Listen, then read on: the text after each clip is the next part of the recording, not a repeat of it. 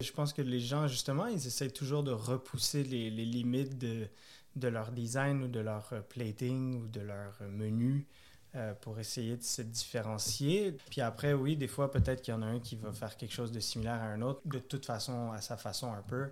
Ce sera, selon moi, quand même différent. Comme c'est comme deux photographes, même si tu leur donnes la même caméra, le même temps, la même lumière, la même heure de la journée, les mêmes trucs à shooter, ils vont quand même te sortir quelque chose de différent.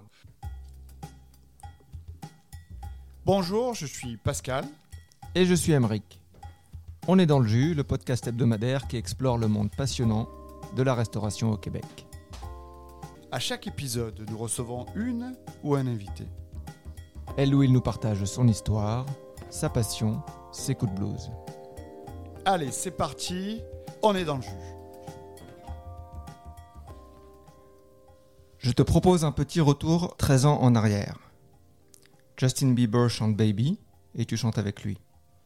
Ton salaire minimum vient de passer à 9,50 et avec ça, tu hésites à t'acheter un 5,5 à Montréal, mais 200 000 dollars, c'est quand même un peu cher. Tu vas attendre un peu pour voir si ça baisse. Et quand tu es au resto, quand ton plat arrive, ben tu le manges. Et quand tu es restaurateur, ben tu t'assures que la bouffe est bonne. Et puis, une nouvelle application a débarqué sur ton iPhone 4. Ça fait des photos carrées et saturées, c'est sympa, c'est marrant. 2023. La petite application sympa a maintenant pris le contrôle de la restauration. En moins de 13 ans d'existence, elle a changé en profondeur l'industrie. L'algorithme fait et défait les tendances. Les mots-clics explosent les barrières. Pour le mieux, pour le pire, peu importe après tout. Chef ou restaurateur, aujourd'hui, t'as pas vraiment le choix. Tu dois être sur Instagram. Like, comment and follow. T'adapter ou mourir. On reçoit un expert du domaine, il est photographe, il a fondé son agence de création de contenu et de marketing digital. Aujourd'hui, c'est David qui est dans le jus. Bonjour David. Bonjour. Salut. Salut, merci. Il a raison en disant que tu es un spécialiste, euh, photo, tu es photographe avant tout, à la base. Mhm. Tu avais euh, une communauté incroyable, tu, tu l'as toujours. Ouais. Mais tu as décidé, toi, tu as décidé de passer du voyage à la restauration. Quoi À te spécialiser dans la restauration, même si tu continues le voyage. Exact. C'est c'est- c'est pourquoi? Pourquoi? Euh, ben Effectivement, comme tu dis, euh, j'ai euh, beaucoup voyagé avant de devenir photographe. Et euh, après ça, c'est la photo qui a pris le dessus sur ma vie. Euh, donc, j'ai beaucoup voyagé ensuite pour la photo et donc euh, en tant que photographe de voyage, entre autres. Mais euh, je savais aussi que je voulais quand même développer d'autres qualités de photographe dans d'autres domaines.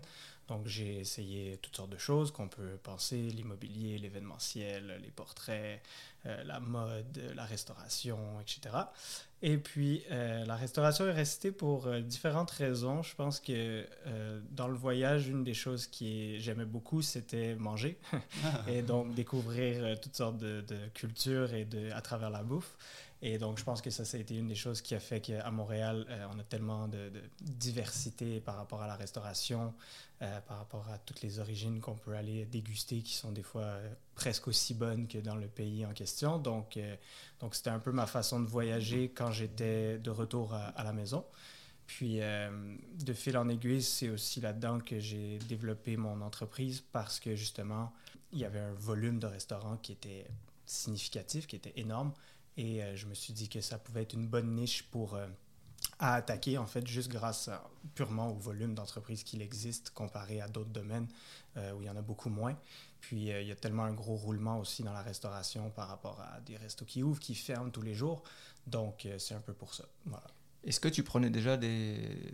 ta bouffe en photo quand tu étais au restaurant avant Instagram? Pas du tout. Et pas, pas avant Instagram, ni même dans mes voyages avant de vraiment orienter mon entreprise vers la restauration, même si on fait quand même d'autres choses que de la restauration aussi. Euh, mais non, je prenais pas du tout de photos de ma bouffe. euh, Je la mangeais et euh, j'en profitais tout simplement. Comme tout le monde avant. Comme tout le monde avant et même après, hein, même quand Instagram est arrivé, tout ça, je ne prenais pas de photos de ma bouffe avec mon téléphone, jamais.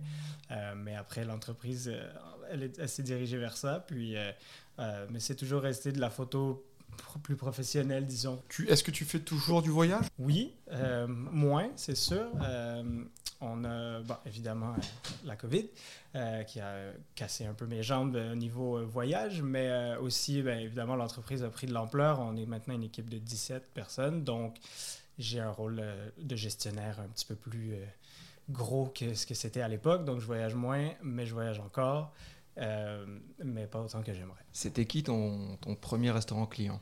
Oh! En fait, euh, mon pr- notre tout premier client, c'est euh, la poissonnerie à Atwater, du marché à Atwater, euh, qui est encore client aujourd'hui. Ça fait cinq ans que l'entreprise existe, ça fait cinq ans que c'est notre client. Et alors aujourd'hui, qu'est-ce que vous faites avec votre compagnie alors? Elle s'appelle déjà comment? Ouais. Qu'est-ce que vous faites? Ça s'appelle Culte, euh, donc culte.ca. Et en fait, ce qu'on fait, c'est de la gestion de médias sociaux euh, pour des entreprises, principalement en- effectivement dans la restauration. On a aussi euh, dans l'hôtellerie, dans l'agroalimentaire et un peu dans le tourisme avec euh, mon background en tourisme que je voulais pas complètement abandonner non plus. Donc, c'est vraiment nos, nos quatre domaines de prédilection. Euh, puis, ce qu'on fait, en fait, ben, tout simplement, on offre des packages standards de gestion de médias sociaux pour des PME. Euh, donc, gestion de Facebook, gestion d'Instagram, gestion de TikTok de plus en plus, évidemment. Euh, c'est difficile de passer à côté. Et euh, on fait aussi la création de photos, de vidéos professionnelles pour alimenter les médias sociaux. Alors, tu parlais de TikTok il y a quelques secondes là. Mhm. Je suppose que ça a complètement bouleversé votre façon de travailler aussi. Ça l'a bouleversé, mais pas encore complètement bouleversé. Je pense que les gens, euh, les entrepreneurs en tout cas, ou les restaurateurs, euh, sont pas encore rendus là nécessairement dans leur euh, conception. Déjà, d'avoir Facebook et Instagram, c'est, c'est, c'est, pour certains, c'est encore euh, nébuleux. Pour d'autres, c'est une évidence aujourd'hui euh, qui- qui- qu'il le faut. Tu sais, il y a, il y a 15-20 ans, on faisait des cartes d'affaires quand on se lançait une entreprise. Aujourd'hui, on s'ouvre un compte Instagram. On se fait plus une carte d'affaires. Avant, on se faisait un site web. On fait plus ça. La première chose, c'est les médias sociaux. Et après, Facebook encore?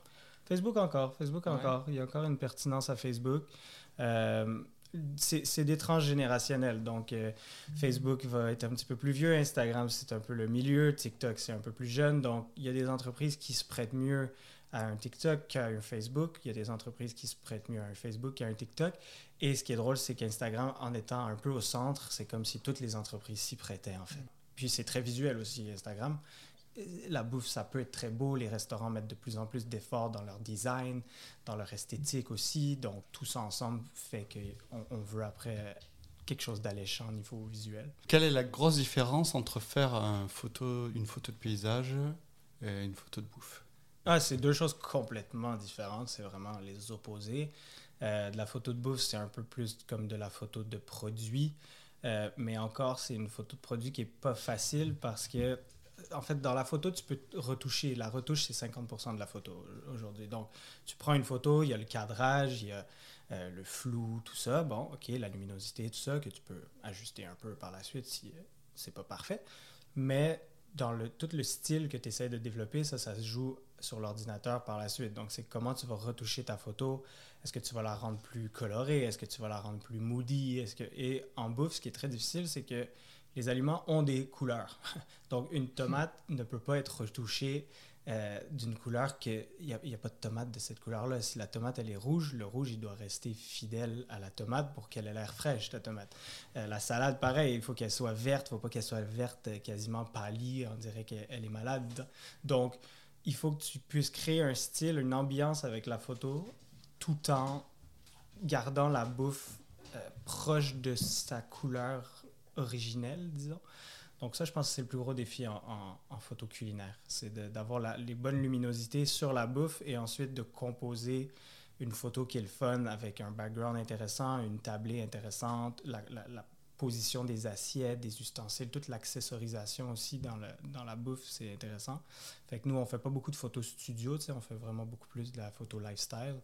Euh, par lifestyle, j'entends sur place, pas nécessairement avec des humains dedans, mais ça peut être avec des humains. Mais euh, on passe beaucoup de temps à composer nos images plus que juste shooter euh, sur un fond blanc un, un hamburger, là, on s'entend. D'abord, alors, un client arrive, comment tu fais pour le convaincre qu'il a besoin de réseaux sociaux? Ben, pour rejoindre euh, plus de gens, pour qu'il y ait plus de yeux qui soient au courant que son restaurant existe, euh, et s'ils sont au courant que son restaurant existe, eh bien, c'est de rester top of mind, comme on dit, c'est-à-dire que euh, il y a tellement aujourd'hui de restaurants, puis il y a tellement de, de- marketing de, de partout, que ce soit dans nos téléphones, que ce soit un billboard, que ce soit à la radio, à la télé, bref, il y a tous les médias se mélangent, et donc, au final, les grands de ce monde, les McDo, les Tim Hortons, tout ça, prennent beaucoup de cet espace-là euh, marketing parce qu'évidemment, ils ont des budgets qui, sont parfois démesurés.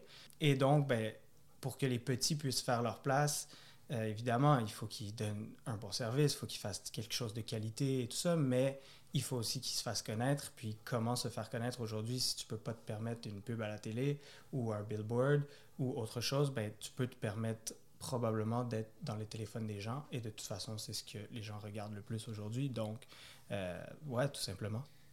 Est-ce que tu fais de la vidéo? Ouais, ouais, pas le choix. C'est ça. c'est depuis, euh, depuis quoi? Depuis la fin de la pandémie, c'est le... Depuis les Reels, depuis TikTok, ouais, exact. depuis que euh, TikTok est arrivé, les Reels ont explosé pour compétitionner TikTok. Même en, restauration. Et, et, oui, en restauration, ben, beaucoup de chefs à la maison aussi qui ont explosé sur les médias sociaux et tout ça. Donc oui, la vidéo, c'est on peut plus passer à côté aujourd'hui. évidemment, c'est plus de travail faire euh, une vidéo qu'une photo, si on prend un pour un. Euh, donc, euh, donc c'est sûr que c'est différent comme approche. C'est un petit peu plus cher, c'est un petit peu plus long, c'est plus complexe d'être aussi actif en vidéo que c'était possible d'être actif en Puis photo. Tu dois raconter quelque chose d'un peu plus complexe que juste mhm. poser un plat, peut-être. Oui, exact. Ben oui, c'est sûr que dans une vidéo, tu pourrais avoir 20 photos de, de, différents moments, de différentes actions, de différentes choses. Donc, donc oui, c'est un travail créatif, mais c'est le fun en même temps parce qu'il y a tout un autre pan de, créativité que ça ouvre la vidéo que la photo en étant statique ne permet pas. Euh, donc je pense que ça, c'est plaisant d'avoir les deux, en fait. Je pense que les deux sont, sont nécessaires et sont, sont, pertinents pour différentes raisons, différentes dynamiques, différents styles. Est-ce que l'intelligence artificielle va changer mm-hmm un peu le travail de montage, euh, de, de, recadrage dont tu parlais, 50% du travail à la fin Je pense que l'intelligence artificielle va pas juste changer ça, ça va changer bien des choses. Je pense que nous, en tant qu'entreprise, c'est sûr qu'on surveille ça de proche pour euh, être à l'avant-garde et non à la remorque euh, de, de, tout ce changement-là qui est, qui est inévitable. moi, j'ai été un des premiers à, à, être un photographe de voyage sur Instagram au Québec. Tout ça, c'est au début, les gens me disaient s'en fout d'Instagram. Euh, avoir 500 followers, c'était beaucoup à cette époque-là et tout ça. Euh, puis il me demandait c'est quoi un photographe de voyage? Puis je disais je sais pas vraiment, mais je vais le figure it out euh, on the way, tu sais, je sais pas c'est quoi. Puis aujourd'hui, ben, c'est devenu quelque chose. les travel bloggers, tout ça, ça a explosé depuis. fait que c'est un peu la même chose. Je, je veux être dans cette position-là d'avant-gardiste face au AI pour le futur. Donc, comment ça change pour répondre à ta question?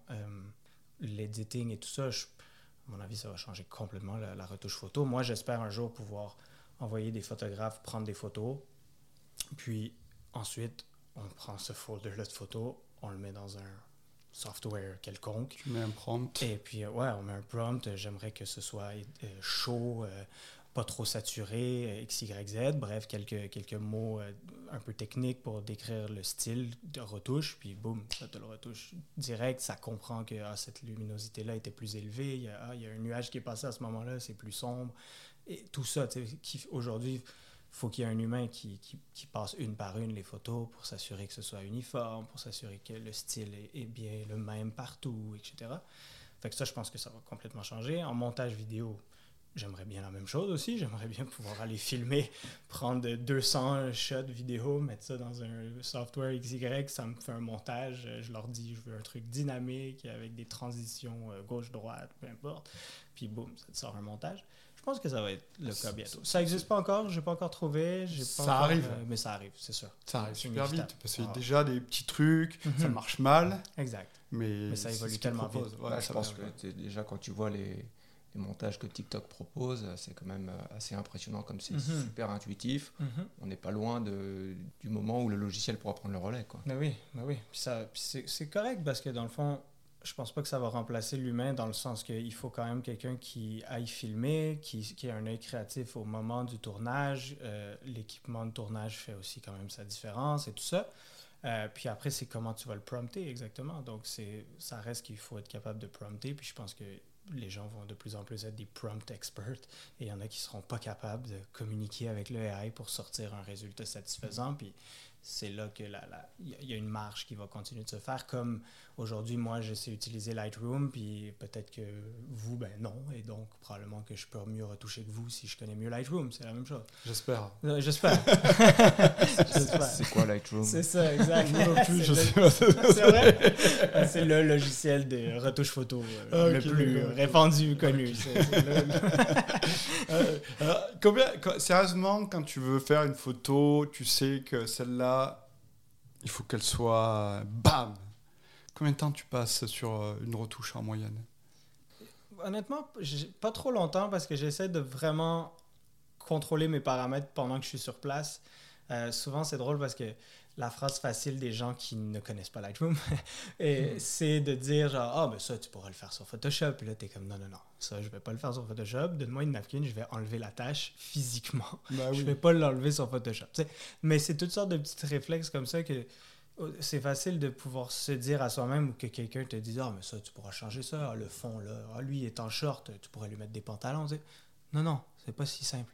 Donc, le plus tu contrôles le moment de la photo, le moins tu as de retouches à faire après. Donc, euh, ayant fait l'erreur souvent dans ma vie, euh, maintenant je la fais plus, puis je, contrôle les paramètres sur place. Donc après, c'est juste une question de décider un peu le style que je veux. Euh, puis ça peut, c'est très aléatoire. Tu sais, des fois, tu peux faire un style un jour, te réveiller le lendemain, puis être genre, oh là là, c'est tellement mauve, pourquoi j'ai édité ça comme ça? Parce que tes yeux étaient fatigués, parce qu'il faisait sombre dans la pièce. Tous les jours, tu pourrais retoucher une photo différemment. Tu sais, à un moment donné, il faut tu décides d'un style, tu commits, puis tu y vas. Fait que ça me prend pas tant de temps que ça. Une photo, je sais pas, 5 minutes, 10 minutes. Ok. Puis à tout péter. Parce que tu as passé des heures et des heures à maîtriser ton système aussi. Exact, oui, oui, bien sûr. Et que j'ai passé du temps à, bien observer tous les détails qui pourraient clocher quand j'étais là sur place. Parce que la préparation de la photo, elle est quand même capitale aussi. Bien sûr. Ben, Comme tu disais, euh, je ne vais pas retoucher si quelqu'un est en short et que non, il faut qu'il soit en pantalon. Non, exact. Non, puis j'ai mes, comme ben là, maintenant, on a des photographes à l'interne, je fais beaucoup moins de photos qu'avant, mais, euh, mais tu sais, j'ai des listes, quand, quand je donne des formations et tout, j'ai des listes des erreurs communes en photographie de, de bouffe, justement. Puis euh, je, peux, je, la connais par cœur, la liste maintenant. Puis alors, aussi. Donne-nous quelques éléments. Ben, par exemple, la mousse sur la bière. Bon, fait que si tu as une bière sur la table, il faut que la mousse, elle soit belle. Donc, si tu as une mousse qui s'affaisse, ça, se voit, puis va rajouter de la mousse sur Photoshop, laisse tomber. Fais juste euh, réagir de ta bière, fais monter la mousse, puis c'est réglé. Alors, c'est quoi la, c'est quoi? C'est euh, un pouce de mousse qu'il faut? Deux pouces exact, un euh, bon petit pouce de mousse, là, exact. mais tu sais, bon, ça va, on n'est pas si difficile que ça, mais en temps qu'elle soit pas aplatie. Et que ça, pas trop de mousse quand même, hein, parce que pas trop non plus. Tu, vas te faire crosser. exact, exact. Ah, puis non, ou tu sais, les élastiques autour des poignets, tu sais, les, les, les, femmes souvent ont un élastique autour du poignet, puis là, ça, puis si tu l'enlèves pas même d'avance, ben là, ça te laisse une trace d'élastique qui est aussi hmm. difficile à enlever qu'un élastique. C'est pas en soi difficile à enlever, mais si tu as fait un shoot où il y a 10 fois le poignet, puis que 10 fois, il faut que tu enlèves l'élastique autour du poignet, ben là, boum, tu viens de te rajouter 45 minutes alors que tu aurais juste pu dire, enlève ton élastique. Donc, euh, c'est plein de petits détails comme ça qui, qui s'additionnent au final. Parce que si là, tu as une photo où il n'y a pas de mousse, il y a un élastique, il y a une tache sur la table, il y les ustensiles sont sales, il y a une frite qui dépasse de l'assiette. Tout ça combiné, c'est bon, ok, laisse tomber cette photo-là. Fait faut le voir sur place. Puis c'est pour ça que souvent on est une équipe aussi. Quand on va sur des shoots, on est au moins deux ou des fois trois pour qu'il y ait trois paires de yeux qui, qui, qui, en ratent pas un. Ouais, c'est ça. Aujourd'hui, un jeune restaurateur commence. Là, il dit euh, Moi, je vais pas faire appel à culte parce que bon, euh, j'ai pas le budget. Bon, mhm. ça, on en parlera plus tard, c'est une autre question. Bien sûr.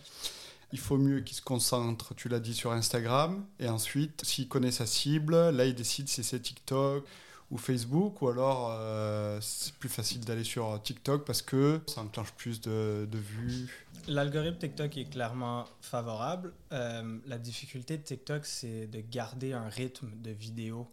Euh, parce que comme on disait tout à l'heure, tu peux faire un photoshoot de 45 bonnes photos et dans ce même temps-là, tu vas sortir 3-4 bons vidéos, pas 45 évidemment. Donc, ce qui est difficile avec TikTok, c'est de, de garder un rythme une fois que tu ouvres ton compte TikTok, si tu postes une fois par mois, ça vaut même pas la peine. Si tu postes trois, quatre fois par mois, c'est le minimum pour dire que tu es sur TikTok. Mais si tu veux aller dans l'idéal, c'est 10, 12, 15, 20 fois par mois. Mais sauf que maintenir ce rythme-là de nombre d'idées créatives et le montage et tout ça, c'est difficile. Donc, ça, coûte moins cher de faire appel à toi dans ce cas-là. Ça coûte moins cher de faire appel à moi, euh, mais ça, ça, a un certain coût quand même, bien sûr. Euh, ça te permet, de, quand tu es restaurateur, de concentrer sur faire la, faire la bouffe plutôt que de gérer, euh, gérer un compte TikTok ou ben et, et, Instagram. Oui, oui, puis ça prend énormément de temps et, et d'efforts et en plus de quand même quelques connaissances techniques pour pouvoir le faire bien. Donc souvent, moi, je conseille de d'avoir une banque de vidéos. Souvent, ben, l'avantage au moins, c'est que des Reels Instagram et des TikTok, ça peut souvent être dupliqué. Donc, tu, le fais pour l'un, ça peut aller sur l'autre. Euh, et donc, souvent, en gérant par exemple des comptes Instagram, on crée des Reels, on crée des Reels, puis après 7, 8 mois, 1 an, si tu as une banque de vidéos, là, tu commences un compte TikTok, puis au moins, tu vas être capable de garder le rythme parce que tu as déjà une banque derrière toi d'une vingtaine, 25 vidéos. Donc, tes premiers mois sont déjà assurés. Puis, tu peux tout de suite penser à 3-4 mois d'avance. Donc, c'est plus réaliste, on va dire. Et alors, qu'est-ce qu'on raconte comme, euh, comme histoire? Parce que, ok, il faut prendre des photos. Bon, bah, tu prends tes plats en photo, euh, tu prends ton, ton, meilleur staff en photo, tu prends ton, ton chef en train de, de faire, euh, de faire une sauce tomate, de monter un plat. Mm-hmm. Puis, ben, tu as fait le tour, là fait le tour. c'est quoi, quoi le, contenu, euh, le, fond du contenu? Ouais, ouais, c'est une bonne question. Effectivement, des fois, il faut être plus créatif que d'autres. Euh, c'est sûr qu'il y a des restaurants qui, euh, par exemple, les restaurants gastronomiques, c'est sûr, ou, qui changent souvent leur menu. Ben, dans ce sens-là, c'est un peu plus simple parce qu'il y, a toujours de la nouveauté. Donc, c'est sûr qu'après, il y a des restaurants où c'est un peu plus dur, où le menu est, est, très fixe. Donc là, il faut être un peu plus créatif. Mais au final, c'est pas c'est correct de répéter aussi, dans le sens que, comme je disais tout à l'heure, le but, c'est de rester top of mind des gens. Donc, euh, les gens se font tellement bombarder aujourd'hui de partout que c'est pas parce que tu as pris une fois une photo d'un plat que deux mois plus tard, tu peux pas reprendre une photo un peu différente de ce même plat. Le, but, c'est la constance, en fait. C'est ça le plus difficile sur les médias sociaux, c'est la, la régularité et la constance. C'est-à-dire que... Euh, c'est bien beau de t'ouvrir un compte Instagram, être super actif pendant trois mois, puis après, si tu arrêtes pendant trois mois, tous tes efforts viennent de, disparaître un peu, donc tu vas devoir travailler, redoubler d'ardeur ensuite pour essayer de récupérer le niveau que tu avais avant. Est-ce que euh, tu es déjà allé chez un client, tu fais un photoshoot et là tu as une demande et tu dis non, mais euh, non? Plein de fois. Tout le temps, sûrement? Absolument plein de fois. Donc c'est euh, le, plus dur pour toi, c'est de dire ok, ça c'est le, on a décidé d'aller sur cette ligne, mhm. on reste sur cette ligne, il faut pas déborder. Ouais, mais faut, en fait, il faut savoir, je pense, l'expliquer parce que si, si toi tu as décidé d'une ligne ou l'équipe a décidé d'une ligne et que ça a été en plus, euh, évidemment, il y a quand même le input du client, donc ça a été discuté, ça a été approuvé, etc.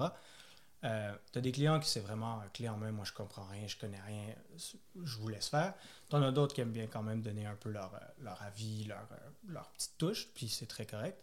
Mais à un moment donné, c'est yes man, ça ne sert à rien dans la vie, donc vaut mieux savoir dire non que dire oui, oui, oui, oui, oui, puis au final, comme tu sors complètement de la tangente qui avait été même réciproquement décidé. Donc, euh, donc oui, ça m'est arrivé plein de fois d'être comme non, ça je pense que c'est pas bon. puis on va faire ça à la place, qu'est-ce que t'en penses? Ah oui, ok. Puis tu sais, il faut que tu l'amènes avec toi. Faut pas juste dire non pour dire non. Faut, faut qu'il y ait une raison derrière, faut que tu sois capable d'un peu de la vulgariser, puis il faut surtout que tu sois capable de qu'il te fasse confiance, puis qu'il embarque un peu dans ton, dans ton délire, entre guillemets. Tu peux nous donner des exemples Ouais, j'ai un exemple en tête qui me sort dans la. Mais c'était, euh, c'était une compagnie, c'était pas un restaurant, mais tout comme c'était une compagnie euh, qui fait des, des, des crevettes d'Argentine, qui importe euh, pêche durable, blablabla.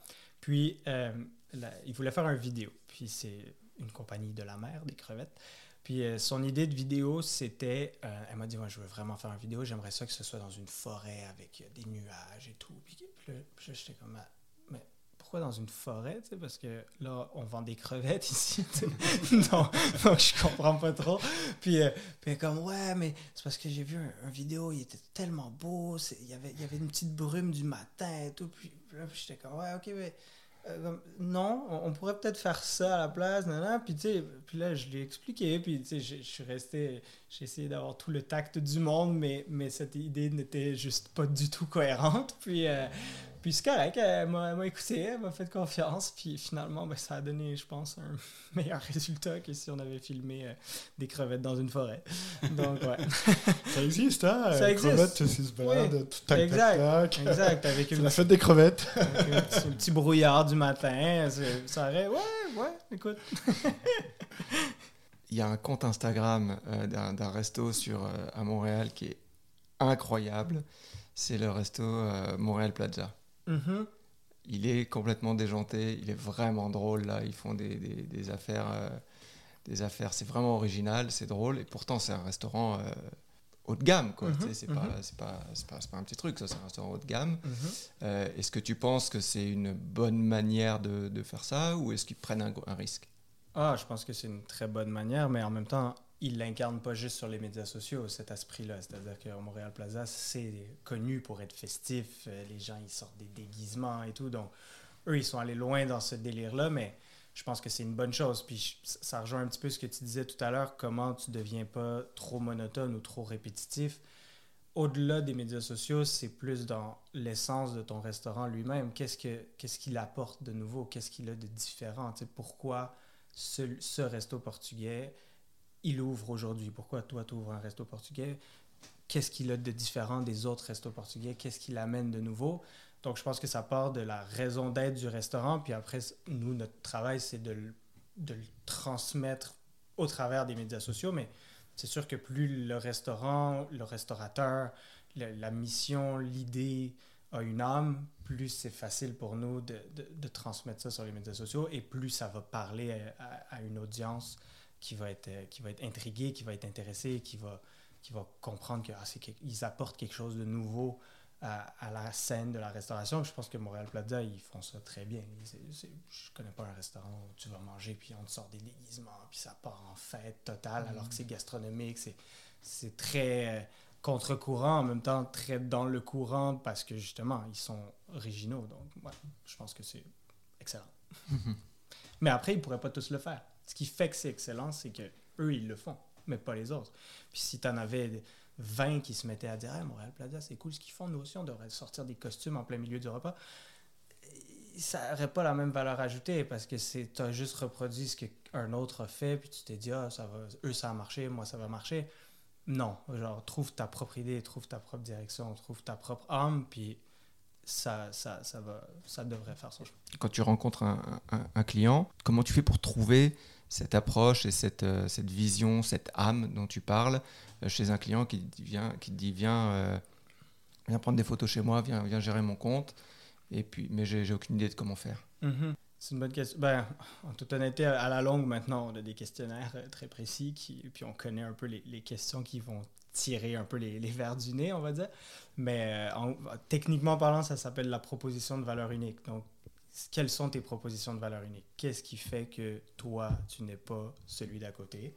Et, euh, et c'est là-dessus qu'on joue beaucoup, dans le fond, même dans, dans, toutes les communications sur les médias sociaux, c'est toujours, on ramène toujours les propositions de valeur unique, c'est-à-dire qu'est-ce qui te rend unique, qu'est-ce qui fait que tu as ouvert tel type de restaurant, est-ce que tu es un immigrant de tel pays, puis quelle est l'histoire derrière, quel est le, background derrière, et comment tu l'as ensuite mis en œuvre, comment tu l'as exécuté.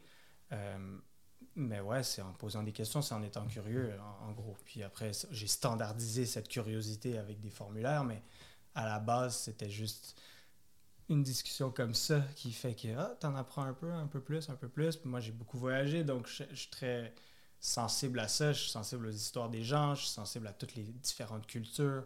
Euh, donc, je pense que ça part de la curiosité. Il faut, faut qu'on soit curieux de, de vouloir connaître notre client, je dis toujours aux clients, il faut qu'on soit la deuxième personne qui connaisse le mieux ton resto après toi. Puis c'est comme ça qu'on va être capable d'en parler sur les médias sociaux et de s'intéresser et de s'impliquer à la hauteur de, ce qu'ils méritent. Dans le fond, c'est PME. Parce que moi, je trouve ça dommage que, par exemple, tu ouvres Uber Eats, puis que ce que tu vois, c'est Subway, Tim Hortons, AEW. Ça devrait être le resto indien du coin, le resto portugais du coin. C'est comme, c'est pas normal. Donc, nous, notre mission, c'est de démocratiser la gestion de médias sociaux abordable pour que ces gens-là qui sont des monsieur, madame, tout le monde et que leur restaurant, c'est leur projet de vie, c'est ce qui nourrit leur famille, etc., ils puissent rester ouverts et puis, et puis en vivre et faire de l'argent. Comment tu vas le convaincre qu'il faut qu'il investisse, qu'il ait un budget, réseaux sociaux, quand il démarre son resto? Mhm. ben, En fait, euh, encore une fois, on l'a standardisé à la longue, mais on a un petit outil qu'on appelle à l'interne l'outil d'aide à la décision. Et en fait, on pose quelques. c'est un, joli nom, bien, politiquement correct. t'as vu? fait que, fait qu'en gros, euh, ben ça, je pense pas que les clients ils sont au courant que ça s'appelle comme ça. Je pense que c'est interne, ça. Mais bon, peut-être que c'est écrit en haut, je sais plus. Euh, et en gros, de toute façon, c'est, on pose quelques questions de base. Donc, euh, par exemple, la facture moyenne. par exemple, quelle est bon, ta tranche d'âge, quel quartier, tout ça. Puis nous, après, juste avec une simple analyse un peu de le bassin de population qu'il y a autour, la facture moyenne, euh, le nombre de jours que tu es ouvert, etc., le nombre de réservations que tu as déjà et combien tu as de places assises, donc combien tu pourrais t'en permettre et tout ça. Donc, on a un peu ces différents paramètres-là. On met ça dans notre petit outil d'aide à la décision euh, interne. Puis, euh, puis ça nous sort en fait un, évidemment, c'est des statistiques, donc c'est pas un nombre parfait, précis, mais ça nous donne une, une idée d'un ballpark de qu'est-ce qui est potentiellement atteignable grâce aux médias sociaux. Puis si après tu compares avec notre prix puis que c'est au-dessus, ben voilà, tu, viens de le justifier. Puis ça nous, déjà, ça nous est déjà arrivé aussi que d'arriver à la conclusion avec cet outil-là que tu n'allais pas réussir à rentabiliser notre service parce que tu vends des cafés à 2 dollars et donc ta facture moyenne elle est 2 dollars par exemple. Et donc il faudrait pour justifier notre service que tu vendes 1000 cafés par jour, je dis n'importe quoi, ben on ne te ramènera pas 1000 cafés par jour, je ne vais pas te mentir. Je ça n'arrivera pas. Aujourd'hui, on nous dit de plus en plus, en tout cas les, invités qu'on a eus ici, nous disent de plus en plus, là, il y a des modes. Mhm. Aujourd'hui, par exemple, c'est euh, le vin nature. Euh, mhm. À un moment donné, le vin nature, euh, c'est bien beau, mais comment vous faites pour différencier Est-ce que vous prenez qu'un client qui fait du vin nature Vous limitez le nombre de clients qui fait du vin nature et qui se focalisent là-dessus pour garder une certaine euh, authenticité par rapport à chacun et pas répéter les mêmes photos, les mêmes ambiances? Ouais, bonne question. Euh, non, en toute honnêteté, on, pour rester dans un prix abordable, on ne peut pas donner l'exclusivité à, à quelqu'un sur une thématique parce que sinon, ben, on aurait un resto, un hôtel, euh, une compagnie d'agroalimentaire, puis on aurait trois clients, on n'existerait pas. donc, euh, donc non, le, le, but en, démocratisant ça avec des prix abordables, c'est évidemment d'en avoir des fois qui sont entre eux compétiteurs, mais en même temps, euh, ils sont jamais, selon moi, réellement compétiteurs parce que justement, ils ont chacun leur raison derrière d'exister et un restaurant, ça reste la plupart du temps une business qui est quand même locale. Donc, un restaurant indien à la salle n'est pas compétiteur d'un restaurant indien à Pointe-aux-Trembles ou à, à, Villeray. Ou à, Donc, après, si j'avais que des restaurants indiens comme clients, peut-être que ça commencerait à devenir un peu répétitif, mais c'est pas le cas. Donc, je pense que c'est pas c'est pas un problème d'avoir deux, trois restaurants d'une même origine ou qui ont une thématique similaire. Ensuite, souvent, ils n'ont pas exactement la même offre parce que c'est pas possible d'avoir exactement la même offre. Sinon, tu ne réponds pas à la question 1 qui est quelle est ta proposition de valeur unique? Qu'est-ce qui fait que toi, tu es toi? Euh, Puis après, ben, je pense que nous, dans nos équipes aussi, on ne met pas des personnes qui sont les mêmes sur des restaurants qui pourraient être similaires. Donc, ces deux angles de vue, ces deux cerveaux créatifs différents qui vont travailler dessus. Souvent, ça va être des photographes aussi différents. Si on peut penser qu'il y a une zone grise un petit peu, on va justement éviter cette zone grise puis se dire, OK, toi, tu es le photographe à gauche, toi, tu es le photographe à droite. Vous vous croisez pas, donc vous ne ferez pas la même chose. Puis après, ben, le client, des fois, il est un petit peu impliqué, donc lui aussi, il a ses idées, il a sa petite touche, que l'autre va avoir une autre petite touche, ou lui, il n'est peut-être pas du tout impliqué. Fait au final, ça, c'est très différent à chaque fois, malgré tout. C'est tellement varié, la restauration, c'est tellement varié les, les, types de, cuisine, les types de présentation, les designs, les, les devantures de resto, les quartiers. Il n'y en a pas deux pareils. Je vois même pas, même si on essayait de faire deux fois la même chose, je pense qu'on ne serait pas capable. Est-ce que tu as remarqué qu'avec l'essor d'Instagram, il y a quand même une uniformisation des, des décors, une standardisation des, des platings et est-ce que tu as remarqué ça? Non, non, non, non ben, toi peut-être. Ça avait l'air d'une question rhétorique. Ouais. ouais.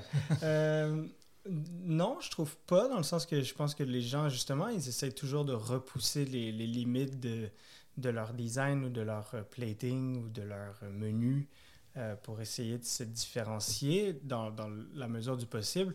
Puis après, oui, des fois, peut-être qu'il y en a un qui va faire quelque chose de similaire à un autre, mais se dire, tu sais quoi, moi, ça n'existe pas à Québec.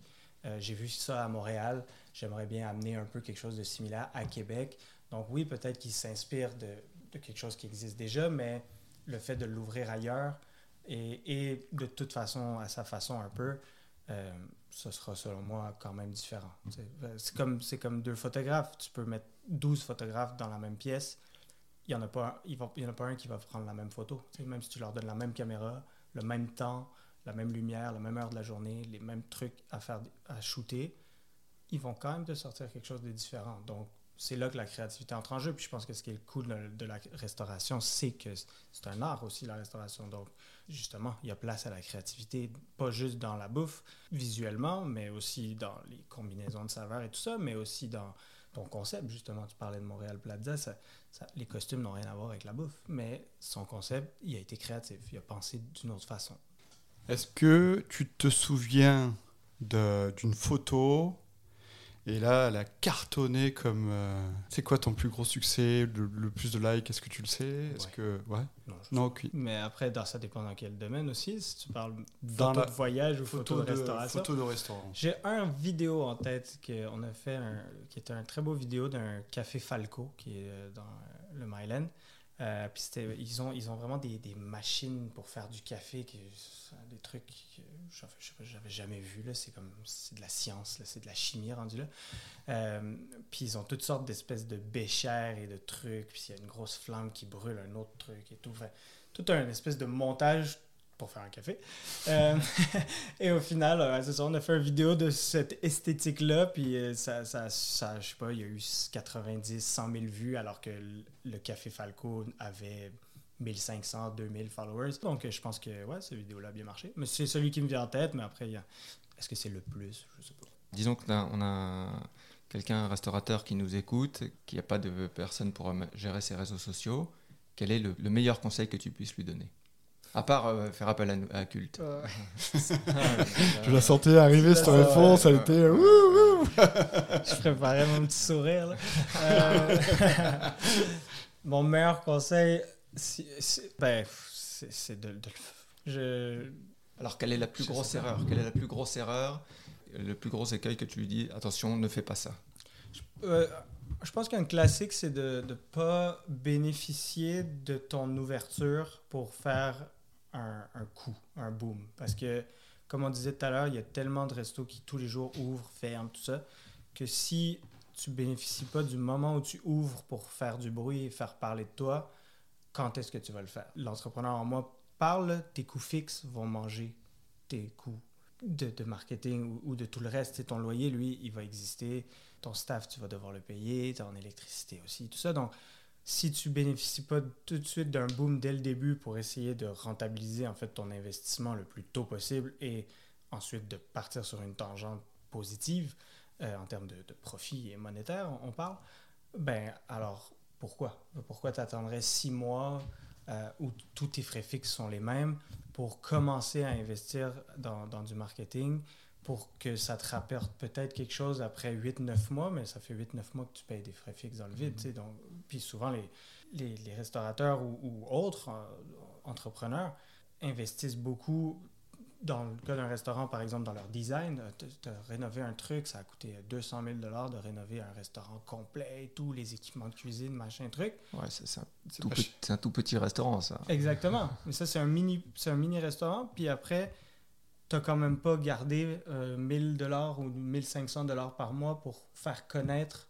ton 200 000 dollars hmm. que tu viens d'investir. Donc, il, faut prévoir ça dans, sa stratégie globale, je pense, en tant qu'entreprise. Ouais, surtout que les, les, blogueurs, les journalistes, ils adorent les, ouvertures de resto. C'est mhm. vraiment un truc dont ils adorent parler. Ben oui. J'ai trouvé, je suis dans le, nouveau resto. Il mhm. faut bénéficier de ce, hype-là du début. Puis après, évidemment, il faut que ça faut que ça deliver ensuite. Il faut que, oui, il faut que ça fasse un boom au début, mais après, c'est sûr qu'un restaurant ne vivra pas sur des gens qui ne viennent qu'une fois. Ça va vivre sur des gens qui reviennent et qui reviennent. Donc ça, après, ça reste au restaurateur d'offrir de, la bouffe de qualité, d'offrir un produit qui est satisfaisant, que le service soit bon, que, etc., etc. Ça, on n'a pas le contrôle là-dessus, mais nous, on peut quand même te faire venir des gens. Je leur dis toujours, nous, on te fait venir des gens, toi, il faut que tu les ramènes.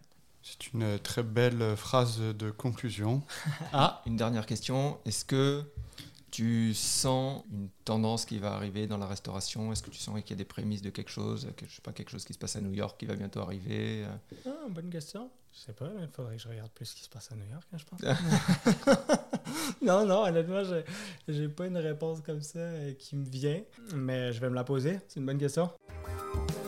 Ben, merci David. Merci. Merci pour ton temps. Et puis, euh, n'hésitez pas à nous contacter si vous avez besoin euh, d'en savoir plus sur le marketing. On vous mettra en contact avec David. Et euh, sachez que c'est très important que vous réserviez un budget à ça. Allez, ciao. Ciao. Ciao, ciao. Merci beaucoup. Ah, tu poses de bonnes questions, toi. Ah, ouais. Je t'arrive. J'ai bien mangé, c'est pour ça. Ah, ok, super.